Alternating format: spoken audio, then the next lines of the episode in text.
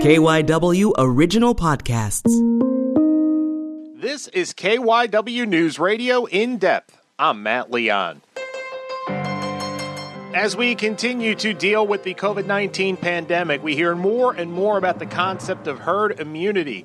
What is herd immunity? How does it work? And, and what has happened to other places that have tried to use herd immunity as a strategy without having a vaccine? For answers, we reached out to Dr. Jason Diaz, assistant professor in the Integrated Science, Business, and Technology program at LaSalle University, and we talk all things herd immunity. Give a listen. So, to start, what is herd immunity? Define for us the concept. Sure thing. So, herd immunity refers to this uh, phenomenon that happens when enough individuals in a given population are immune to a given pathogen. Uh, and so, of course, the word herd comes from the image of like a herd of cows or herd of, uh, of other types of animals. And uh, the the idea is whenever a new pathogen enters a population, everyone is naive, meaning they have not seen it before. Everyone is susceptible. It rips through the population uh, very quickly. But as people become immune, they're no longer able to be infected, right? And so, if enough people in that population are immune, either because they've been sick or because they've gotten vaccinated, those create roadblocks so that pathogens are no longer able to spread throughout the community. And usually, when we talk about herd immunity, we're really interested in what is the so called threshold? How many people or what proportion of the population needs to be immune so that the pathogen is no longer able to spread effectively? And that threshold is going to uh, be different uh, depending on what pathogen you're talking about, a lot of other variables. But again, herd immunity is just this idea that if we get enough people immune in a given population, it will make it very difficult for a pathogen to spread. Before we talk about COVID 19, you mentioned that threshold. Give it, can you give us some context kind of off the cuff here of what some common viruses and what the threshold is for them? Sure, exactly. So I think one of the really well uh, studied um, examples is measles, right? And so we have a measles vaccine that is given to most infants. And that's because measles is highly contagious. We know that an average infection of measles, that infected child usually, will likely infect up to 12 to 16 other people before that child fully recovers from measles. And that is extremely infectious. And so when you have a virus that's that contagious, we know that we need to have an immunity rate of maybe 95 to 97% of the population to really prevent that disease from spreading. Again, that's because of just how contagious that is. Now, contrast that with influenza, right? Influenza, on average, when you're sick, you'll probably infect between one to two other people before you fully recover and are no longer infectious. So that's much smaller than the uh, 15 almost 15 people for measles. And so the amount of immunity you need in a population for influenza is much lower. Like we're talking as low as maybe 50 to 70%, right? Now, that of course ties into it the idea of vaccines, right? And, and, one of the complications with vaccines is not every vaccine is going to be 100% effective. In fact, most vaccines are not 100% effective. So, one thing I just want to make clear is there's a difference between the threshold for herd immunity and the threshold for vaccination. So, since we know the flu vaccines are usually uh, nowhere near 95% effective, we actually need to vaccinate more people to kind of make up for the difference there. So even though we might only need maybe 50 to 70% immune people for influenza, when it comes to vaccination, we actually need the vaccination rate to be much higher, closer to 80 to 90%. But we don't usually quite get there in, in the United States, but uh, every little bit counts and helps. Um, and uh, that kind of gives you, I think, some idea of the range of immunity thresholds we might need and how vaccines add a complication to that that calculation a little bit. So that being said, and obviously we're dealing with a novel coronavirus, so we're learning all the time. But is there a feeling of what we would have to hit a, a, a threshold for COVID nineteen where we could kind of point to uh, herd immunity? Sure thing. And as you just said, you know, this is a novel virus, a novel pathogen, and we're not really going to know for sure for for a few years yet. But thinking about how we know the number, the threshold is somewhat related to how infectious a disease is, how easily it spreads, uh, and things like that. I think at this point, most of the uh, experts in epidemiology are agreeing that it's going to be somewhere around 60 to 70 percent which actually, if even in the examples I just gave, 67% is between the 50% for influenza and the 95% for measles. And we know that uh, generally people with coronavirus can, on average, infect much more than two people, but much fewer than 15. So that actually is kind of like within that ballpark. So that, that seems that seems intuitively anyway like a reasonable estimate to me. Although I am not an epidemiologist, but I do obviously want to kind of see what they, what they have to say. That being said, there are of course other scientists who have uh, different models and come up with different estimations. I think the other number that I've seen reported by quite a few folks is closer to 40%, which is much lower and would imply a much different timeline for when we might start uh, you know opening things up and things like that. And so figuring out what that number is is a very uh, central point of debate um, in the policy uh, field because uh, it really affects when we can start opening up, and which then affects uh, the economy and healthcare and things like that. And uh, and so that this is where I think a lot of the discussion around herd immunity is right now. Is like what is the actual number that we need, and how do we get there? And is that something we won't know until we know? And how do you, you know, you, you hit a point? Is it just all of a sudden the numbers fall off a cliff and we start to kind of reverse engineer that okay we we've hit a threshold? Good question. In some ways it is and i think one of the things that's been very difficult with this pandemic is um, it's really forced uh, a lot of us to confront the uncertainty that's inherent in science especially when it comes to biology uh, and that really we're talking about lots of different gray areas and not really hard cutoffs right and so, for example, let's say we decide 40% is the cutoff, but actually 70% uh, is the quote unquote true one. What will probably happen is that we will still see a surge of infections, but it will be much lower than what we have seen currently. And uh, it will still cause issues until we get to that 70% issue. And so, what would probably happen is has the opening of 40%, see, oh crap, this isn't really working, and have to kind of come back and reinstate some of those restrictions. Whereas if we had wait until 70% and start opening up, what we may see then is that actually takes a long time before we see surges, and maybe those surges never really hit higher. So we're really not going to know until we actually, exactly what you said, kind of see what happens. Um, and so there's a lot of concern about getting it right, so to speak, and kind of weighing the cost benefit of, well, is it worth it to open now with it maybe not being quite right, and maybe we can shoulder the consequences versus let's just wait until we know we're 100% you know going to be okay and then open up. I think that is really kind of the essence of the debate around how best to achieve herd immunity right now.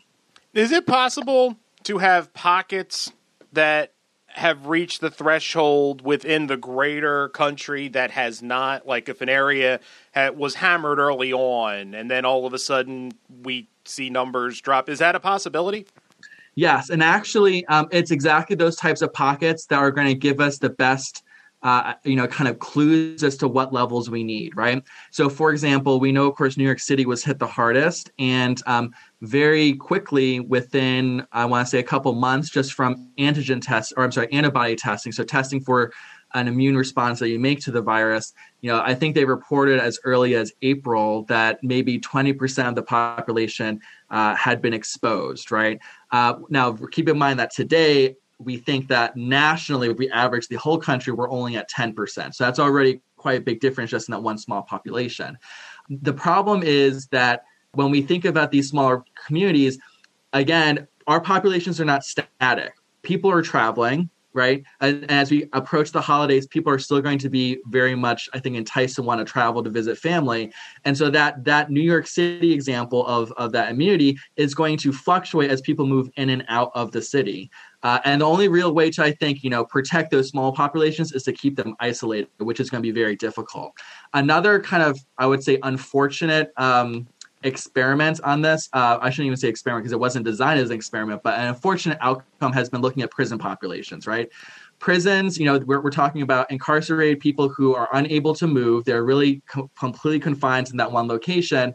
Coronavirus has definitely spread to a very high degree in those populations. And if we look at how many people need to be infected before the the, the infections really stopped, that's where we're starting to see examples of like it really needs to be about 60 to 70 percent of the prison inmates uh, need to uh, build immunity before those local epidemics kind of died down and so those small communities are really useful for understanding the levels that we might need, uh, but they're not necessarily good examples of like what we would want to do on a national on a national scale necessarily, right?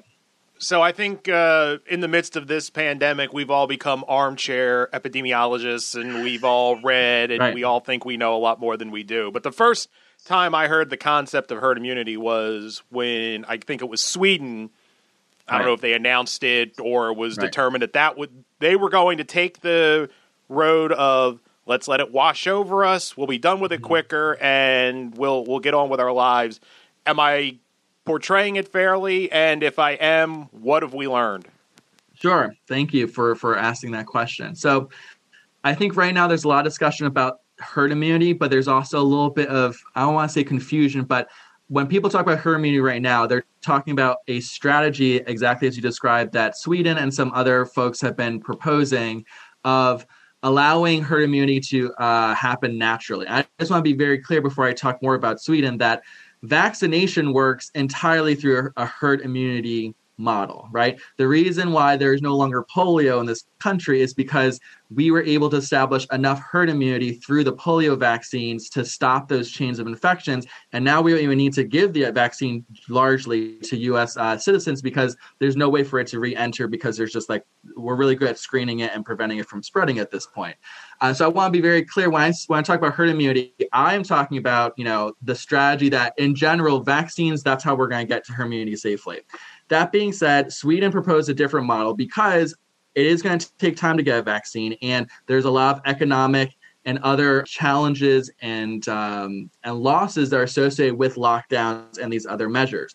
So, as you uh, kind of hinted at, Sweden's approach from the very beginning was not to inst- uh, institute any lockdown measures at all, but instead to kind of allow the younger um, generation who we think are going to be less likely to have serious disease to kind of go about their day normally, uh, get exposed to and infected, quote unquote, naturally. And because they're younger and less likely to have serious disease, they're generally going to be okay. While at the same time recognizing that there are some vulnerable populations, especially the elderly and those with respiratory issues and circulatory issues who need to be protected. And so that was Sweden's strategy. And that's been a strategy that's kind of been um, being resurrected in the conversation currently. And, uh, the, the pro- there are a couple problems with that strategy. So if you look at Sweden just as an example, despite their effort to uh, protect those who are more vulnerable, the death rate in Sweden is twice that in the U.S. So if you think about, you know, how many deaths we've endured with our strategy here, um, they've had at least twice ours, and much if you compare Sweden to other um, Scandinavian countries, even higher compared to like Norway, for example. So the the cost, I guess, the country from a death toll perspective is not insignificant. Additionally, Sweden still had pretty significant uh, economic hits, um, which is because you know when people get sick and die, there are very serious ramifications, not just emotionally, of course, but also economically, um, you know, and, and societally. And uh, if we look at the Sweden literally today at their infection rates, they are experiencing a second wave. So despite their efforts to kind of generate that herd immunity that they thought they needed, having experienced that you know higher death rate uh, and that economic downturn, they were not able to achieve herd immunity in that time. And we know that because they have a second wave of infections today. And you can look at the tracker; it's been going up for the whole month of October uh, for Sweden. So, so their strategy, you know is uh, I don't think that there really is evidence to me that their strategy is any more effective than the ones that we've been using. And in my opinion, I think the costs um, far outweigh any potential benefit. Um, and this is why we have vaccines. Vaccines is a way are, are, is a strategy for achieving herd immunity that does not come you know carry with it that death toll uh, and that you know the, those serious outcomes that people who get infected have. And the last thing I just want to say about the, the, the Sweden kind of uh, model is that um, this assumption that young people don't get serious disease is also something that should be really, you know, kind of uh, viewed with some skepticism and some critical thinking because uh, while it's true that the death rates are much lower, uh, we definitely see many reports of young people having very prolonged COVID infections where, yes, they don't die, but they actually end up hospitalized for longer. And we know that COVID is causing um, both lung and heart damage. And it's hard to know exactly what the long term effects of this damage is. We're starting to see in some cases some recovery, but in other cases, it's really hard to know what the long-term effects are of these, uh, you know, of these um, outcomes uh, for these disease, even if you don't end up dying from from COVID, right?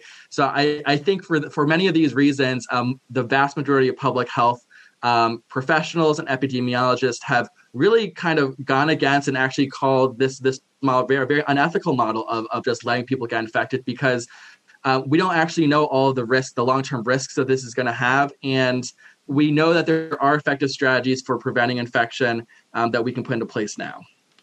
There has been discussion of this being a strategy in the U.S. and just not to put too fine a point on it, but we've lost more than two hundred thousand people, right, doing various levels of lockdowns, and you know we can argue some places more effective than others, but we've we've tried to take it head on for the most part, and we've lost 200,000 people, and we're at 10% of the population.